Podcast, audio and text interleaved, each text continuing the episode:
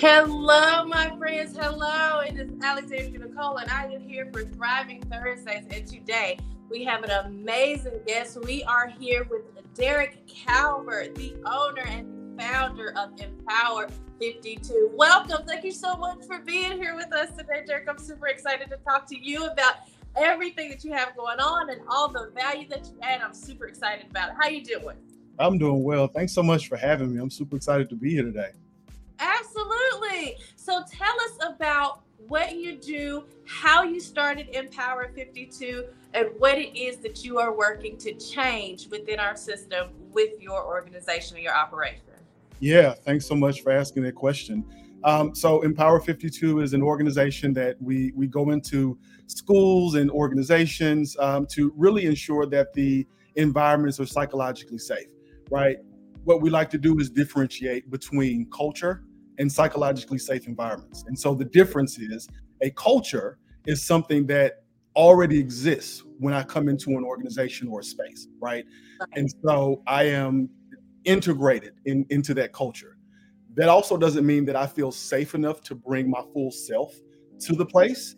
And so right. that's where the psychological psychologically safe environments come along where I'm able to bring my full self. So I started Empower 52 about uh, about two years ago, um, and we've been kind of rolling ever since. And that's so good because uh, nowadays I think it's been like this forever. But you see a lot of code switching where people don't feel like they can show up as their their truest self or they don't feel comfortable in the way that they wear their hair or the way that they actually would like to dress or the way that they would really like to speak to be them their true self right so you feel like you have to be someone other than who you truly are to be accepted in a certain environment so I love the fact that you said that culture is something that you're stepping into before you even arrive, right? So when people bring you in, is it because they recognize there's something that needs to be fixed within their culture and they need help facilitating that process? Yeah, yeah, absolutely. Absolutely. Um, what I always tell people, especially when they bring me in, you know, being having an environment that's psychologically safe or an ecosystem, right? I, I, will also say I differentiate between environment and ecosystem. An environment is my settings, right? Those things, you know, they kind of change without, you know, me having to put any input in. But in terms of my ecosystem, it's it, it's inclusive, right? So mm. it's an mm. interaction between myself, the environment, the the people, or or everything within the environment. And so what I always tell people is, you know, you want to make sure your environments or ecosystems are psychologically safe because if they're not, one, employee turnover is massive. And that's typically right. where people kind of bring me in and say, hey, we're losing a lot of employees. We really don't know, you know, what the issue is or, or where the opportunity is. And so I can come in and kind of do some assessments and kind of figure out, hey, where where's the biggest opportunity for us to grow? And so typically when they bring me in, it's we, we do an assessment, we kind of figure out where it is, and then we start to kind of deconstruct um, environments and ecosystems and start to reconstruct, um, you know, where we want to be and, and what we want to represent. Right. And I love that they bring you in as kind of an outside perspective because sometimes when you're so ingrained in the culture and, and you don't know any other way to operate, it's hard to identify where those problem areas are. But if you're coming from the outside and you have a totally different perspective, you're unbiased, there's no loyalty to anyone in particular, and they bring you in specifically with the objective to help them figure out how they can strengthen their team, right? So you're like, so it what's the process look like for you? Do you sit down with the staff and you talk to them or do you just kind of stand back and evaluate and see how things are what does that process look like for empower 52 when you're coming in to help with that type of culture yeah i, I love that question um, so it's, it's I kind of kind of go about it two different ways. Um, in my past life, I was an administrator, and part of my job was to evaluate teachers, right? And so, being a former teacher myself, understanding how nerve wracking it is for someone to kind of come into your classroom or your space and just kind of sit there and not say anything and kind right. of be with you, right? Um, my process is I like to build relationship. I'm a I'm a very big relationship person.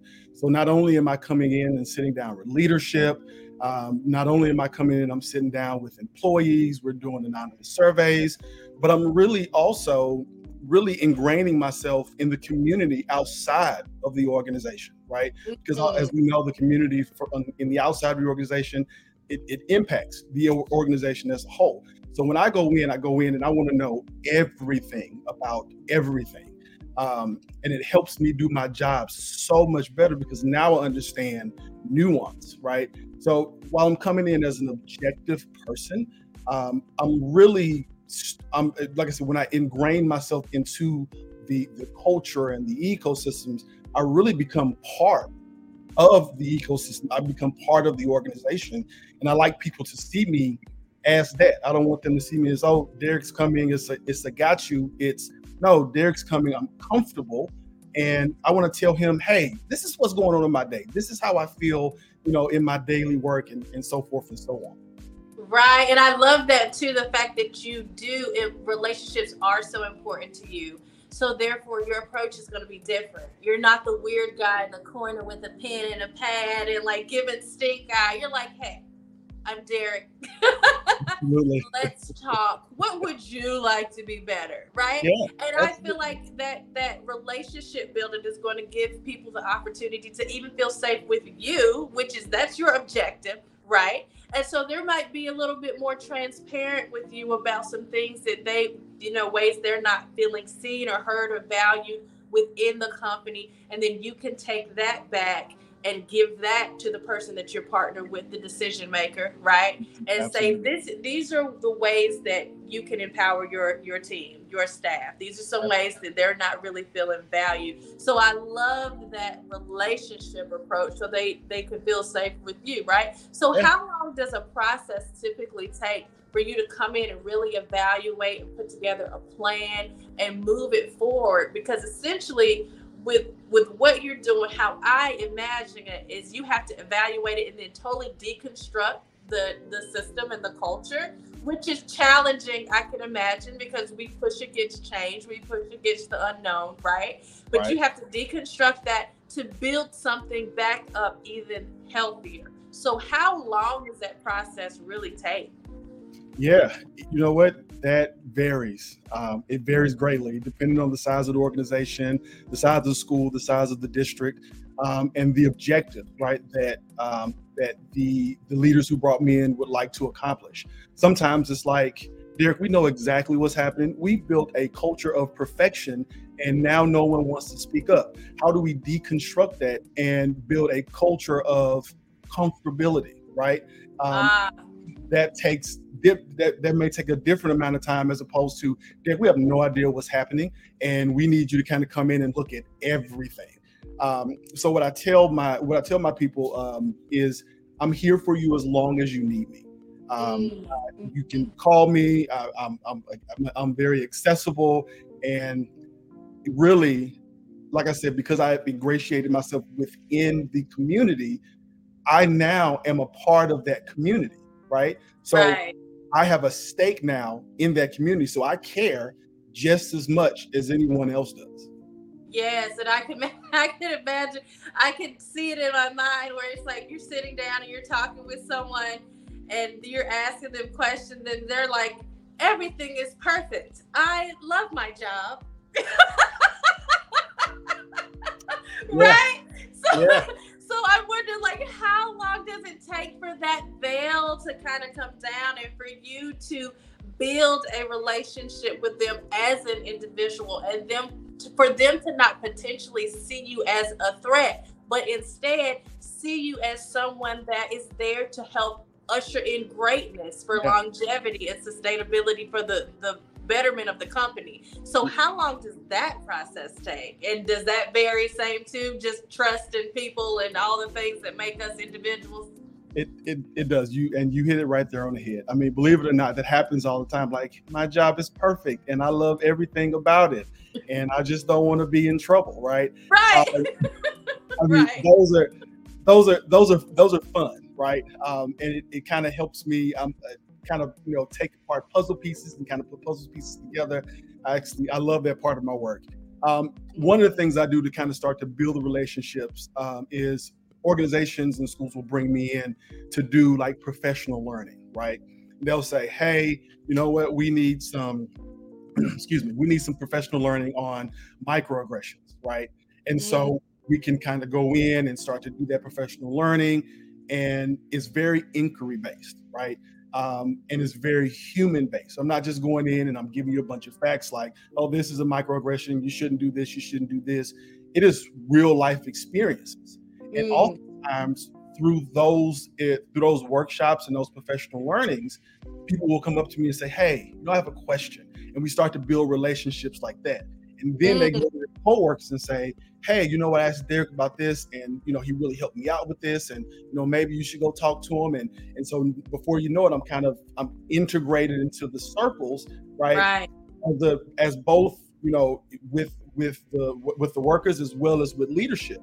Um, right. And they both trust me, right? Because what I always tell workers, uh, what I always tell employees is, you know what, whatever you say here with me is safe, right? Um, right.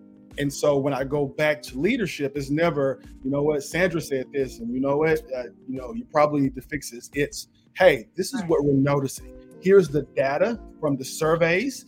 Um, I love that. That says X, Y, Z, and so these are our plans of action. Let's sit down together. Now, I'm not only just sitting down with leadership, I'm also creating, I'm also encouraging leadership to create committees, right, from the employees. So they're also very, very ingratiated in the in the um, in in in the whole process, right? Right. Um, so it's not just leadership and me. It's again, we're an entire community. I love that. So, what was your motivator behind pursuing this type of consulting? And I and I, I, love what it is that you're doing, and it's so necessary. And I could see you partnering with DEI people even on this because it's it's within the same realm, right? Absolutely. But what what motivated you to want to pivot from your 15 years of being in the school system as a teacher, administrator, as a principal, and then going out on your own to be a consultant to help create safe cultures in companies and organizations? You know, believe it or not, it, think about it like this. It's 2015 um, it is my first year as an administrator. Um, and as a teacher i was a great relationship builder. My kids loved me. We had we had talked. I mean it was again a cre- I had learned to create a very safe space.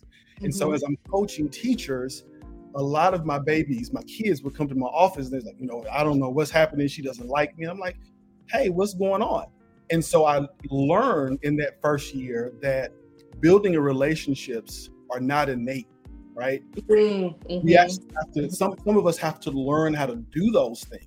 Absolutely. Um, and so I kind of started to explore that a little bit more and started to talk to teachers and administrators about how we build relationships with students and how we build relationships with staff. And then as I continued to kind of move up and, and work in entire districts and you know that kind of spawned into where we are now. Um, so not only again am i not only looking at relationships with, with kids but now i'm looking at relationships for peer to peer from leader to peer from leader to employee. Um, and so that's kind of how i got here. It was really my love for relationships with kids that kind of spawned where we are today.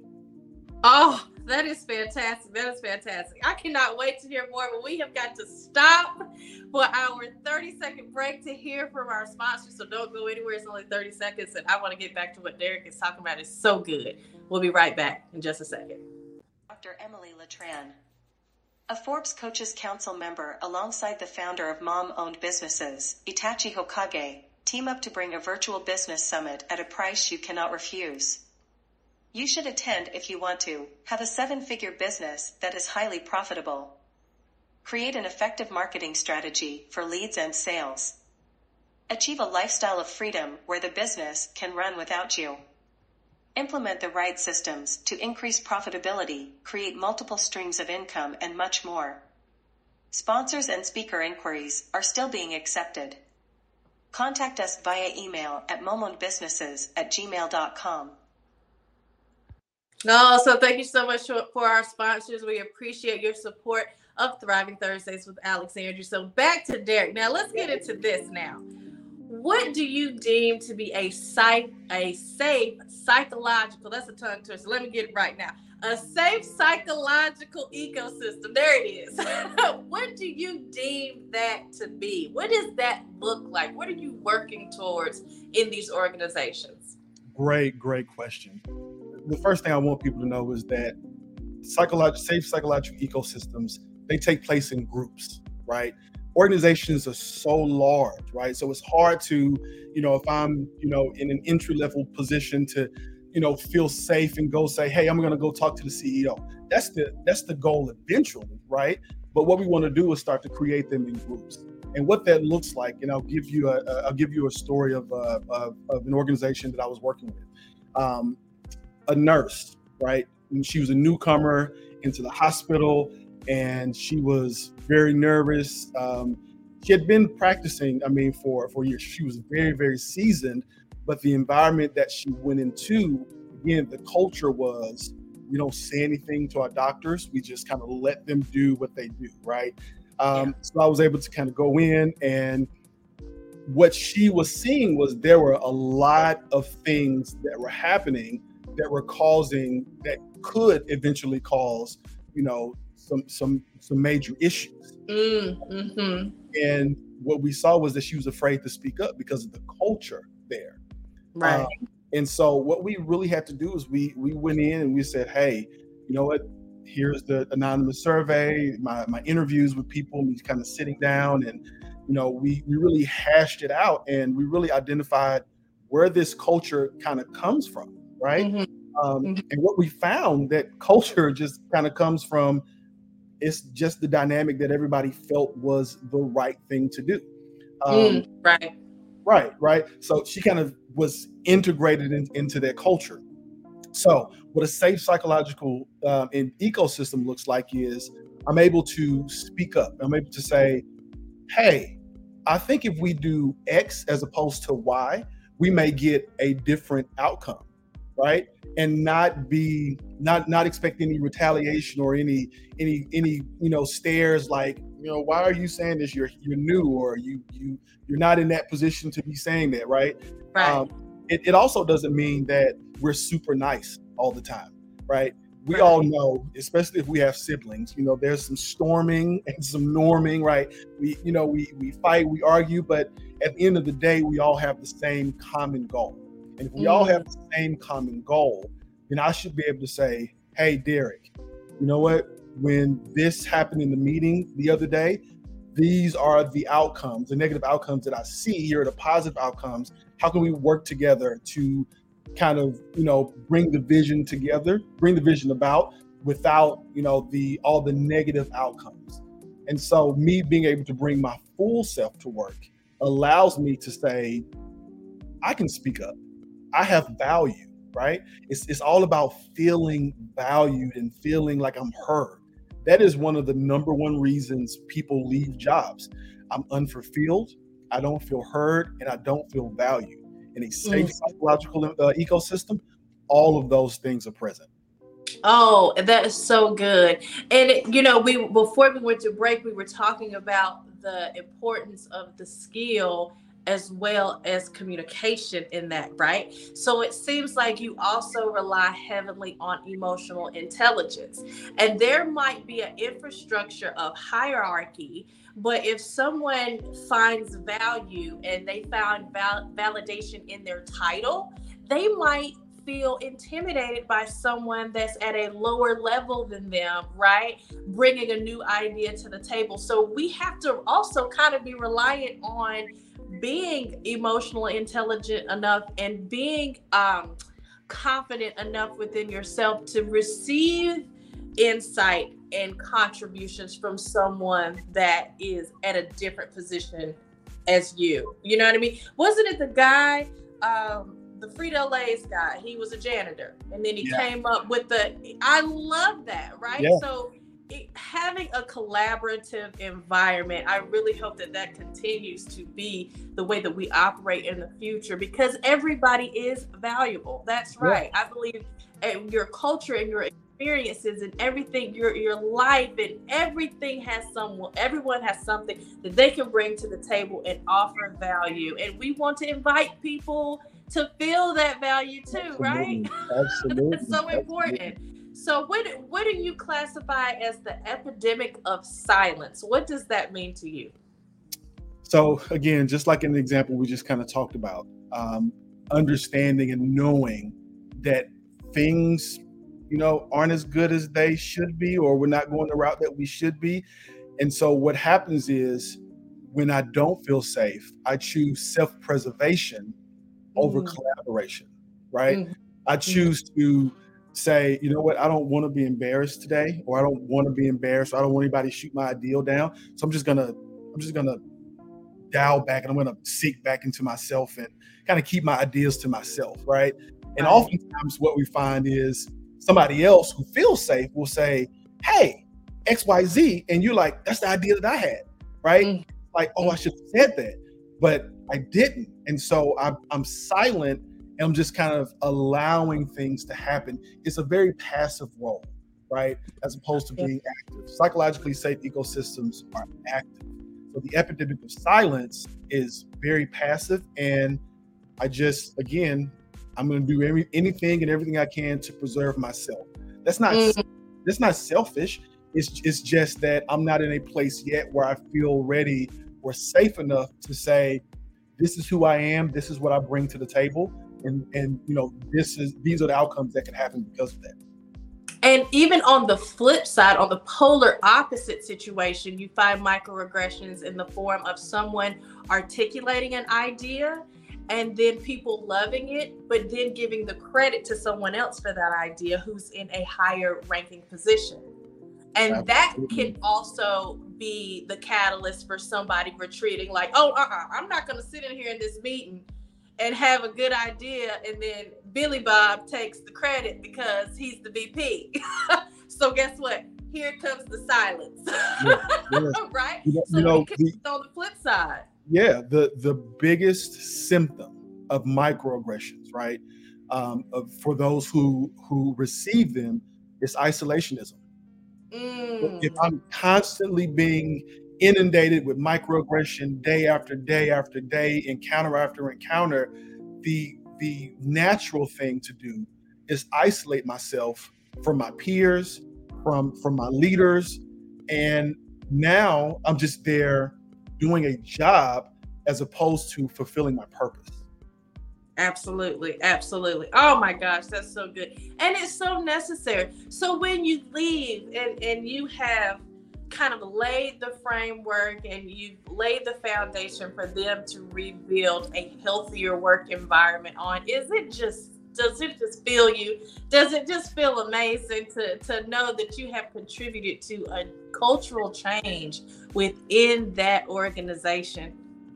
I one of the first things I always tell people when I go into organizations and schools, just like a therapist, my job is to ensure that you don't need me anymore. Right. Yes. And so once I leave and we've set that foundation, we've set up systems to continue that foundation and, and grow. Like it, for me, it's it's the it's the best feeling ever, right?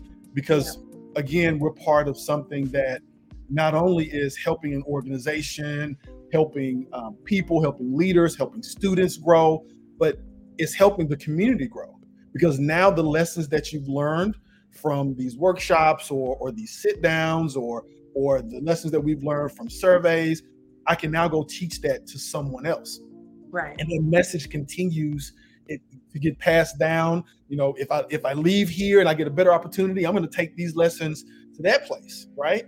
And so now I can start a, that movement in in my new place of work.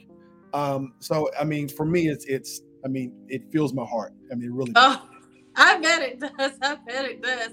So, how have you helped the organizations create that psychological safe uh, uh, ecosystem? Ecosystem. I can't get that word to save my life now. Like, Okay. you know what I'm talking about. Yeah. How You do know, you do that? like I said, through workshops and building relationships. But if I were going to tell, you know, a freebie, okay, if I were going to tell organizations, you know, the best way to start to build these safe psychological ecosystems is to listen. Is really to listen. Go and I used to tell my teachers, like, hey, why don't you just go have lunch with your students, right? Go have lunch with your employees, right? Figure out, you know, how you like to be celebrated, right? And that's a that's a huge thing that has kind of come up. Like everybody doesn't like, you know, this big grandiose, like, oh, shout out to Derrick, he did X, Y, Z. You know, some people like, hey, I did really well, and you know, to celebrate me, can you just spend some more time with me and teach me something new, right? Mm. So really start to listen and build those relationships, not to respond, right? But to be there. That that's the that's the biggest thing, right? And you know, when we when we do that and we build those relationships and we listen, we see the transition from a gripe session, oh, I hate my job and I hate this and I hate this to I have now someone I can confide in, right? Mm-hmm. And I have I now have power to change the ecosystem in which I inhabit. Mm. My God, that's so good. We listen. We could end the podcast on that word right there because that's so good. so, what services do you provide? What does that look like when people call you and they want to partner with Empower 52? What does that process look like?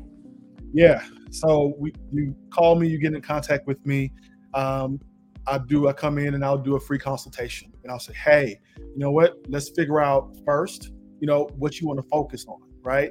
Bring all your data to the table. I'm a data person, of course. I'm a former educator, so bring all your data to the table. Let's kind of disaggregate it and figure out where we need to go.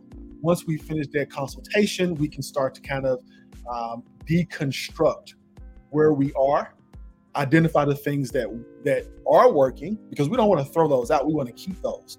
Identify the things that are not working and then we want to build a healthy marriage of the old systems that work with the new systems that we're in that we're in, um, in, in uh, inputting into you know the organization. Um, and so i mean when when we go in it's it's all hands on deck it's boots on the ground um, because we're in a we're in a human centered business right? It's That's not right. Yeah, it's, it's not it's not about hey, how can this organization make more money? Know, we're we're dealing with people, and people are human, right? And so we always want to keep that in mind. Yeah, but but when there is a healthy space that people operate in, the byproduct of that is increased revenue. Yeah, absolutely now you now you've decreased your turnover rate. Now you don't have to keep hiring and firing management. Now you don't have to hire that recruiting agency because you've built and you've sewn into your team and you've got a team that works well together and they're executing and everybody's sharing ideas and coming up with innovative ways to approach things. And then it's just a, a natural um, byproduct of the of the solution of the foundation of the safe space. So yeah the profit might not be a hundred percent of what we're after because it is we are in the business of people, but mm-hmm. it does help exponentially when the organization has it together. Absolutely. Absolutely. It's very expensive to fire and retrain and rehire. Very expensive. Yeah. And yeah. the more we can keep our people and our talent and the innovation within the organization, you're right. The byproduct is increased revenue. Absolutely. Oh my goodness, so good. So contact Empower 52. You can contact him for a free consultation. All you have to do is call or text him at 346 573 5752. And yeah, contact him. This this man is shifting the dynamic of organizations across the U.S. It is such a pleasure to have him here. This has been such a great conversation. Empower 52, you guys. If you have, if you work for a company or you own a company and there's some kink in your system and you really can't figure it out, you need to outsource the help with a professional such as this man, do it do it now. you learn anything today. Okay. Absolutely. So the time has come. This 30 minutes has flown by, honey. So it is time for a prayer disclaimer. Okay. So we are a podcast that prays. So we close out each podcast with prayer to honor God for our abundance. Go ahead and hit the music so we can honor God with the silence and get this prayer on. Yes, Lord. You ready, Derrick? Yes, ma'am. Dear God, we thank you for another day.